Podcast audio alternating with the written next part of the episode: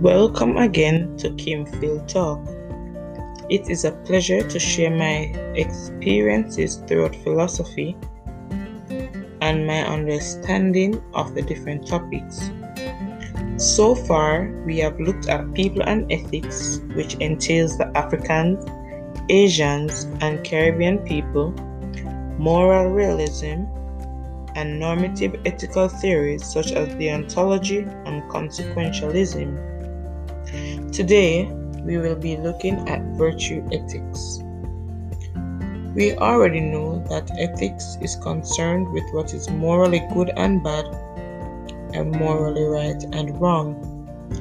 Virtue, on the other hand, is a state or disposition of a person. When combining both definitions, virtue ethics is concerned with good action for the purpose of achieving a state of well-being. Virtue ethics looked at the central role of practical reasoning.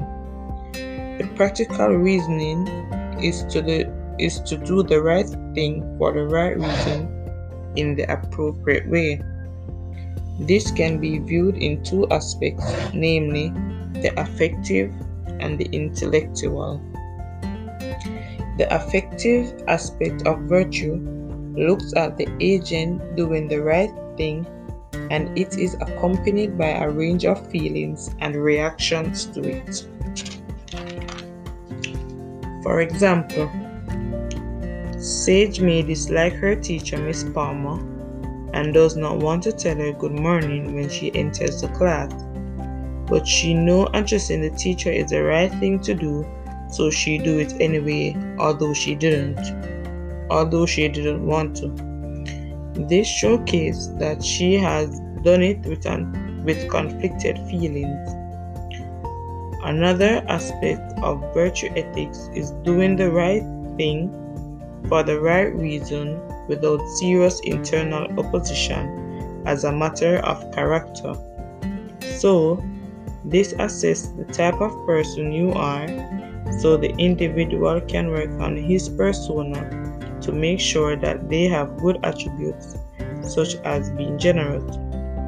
So an example to portray this palatable character, we can look at a person, for example, named Mark. Mark can be described as someone who is fun, loving, caring, etc. But sometimes he behaves badly when he sees crowd. So to look at Mark's attributes, Mark would have to work on his bad behavior, which is like behaving loudly, vulgarous, etc. in front of people. So to be virtuous, Mark would have to change that aspect of his character. With the intellectual aspect of virtue ethics, it explains how we start our moral education by learning from others, both in making particular judgments about right and wrong and in adopting some people as role models or teachers, or following certain rules. As pupils, there were certain guidelines instructed to us, and we accept these views because we were told to do so, and we acquire a collection of moral views which are accepted on the authority of others. With virtual ethics, it allows the student to think about the reasons on which he acts and based on the information that he or she was taught. The learner will now consider all the things which he or she has accepted and make judgments on how he or she can better the decisions he or she has made. Also looking at the part where it said adopting some people as role models, we can look, for example, at Usain Bolt, where a lot of young students idolize him for his talent, so they train very hard to be like him. So virtues aid in the flourishing of human characters, building a flourishing life. Classical virtue theories explain to us that it rejected the idea that flourishing can be specified at the start in a way that it both substantive and makes no reference to the virtues. However, virtue ethics tells us that a life lived in accordance with the virtues is the best specification of what flourishing can be viewed as.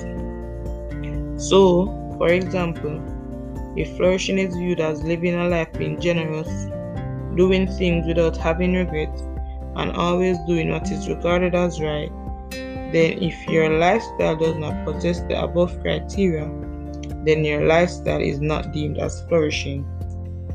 Living virtuously is another category of virtue ethics. It comes with the assumption that by the time you want to improve your life as a whole, you would have a life already, and that is a family, a job, amongst other examples. These factors are a part of our ethical development. Since virtue is mainly concerned about the type of person we are, it takes into consideration the person we already are when we begin to ponder about being virtuous. So, being generous to others by sharing lunch to someone who does not have it, or executing common courtesy such as please, thank you, good morning, are a few ways of living virtuously as you are doing the right thing.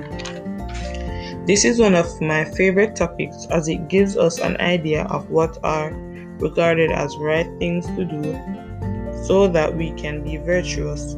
In addition, it gives us a chance to analyze the things we considered as right and to reflect on them to see what benefits it brings out so we can make our own decision if we are going to do them or not. So, my fellow listeners, I hope you learned a lot today, and you can educate your friends about virtue ethics. Thank you for your continuous support, and I hope to see you in the next episode. Thank you.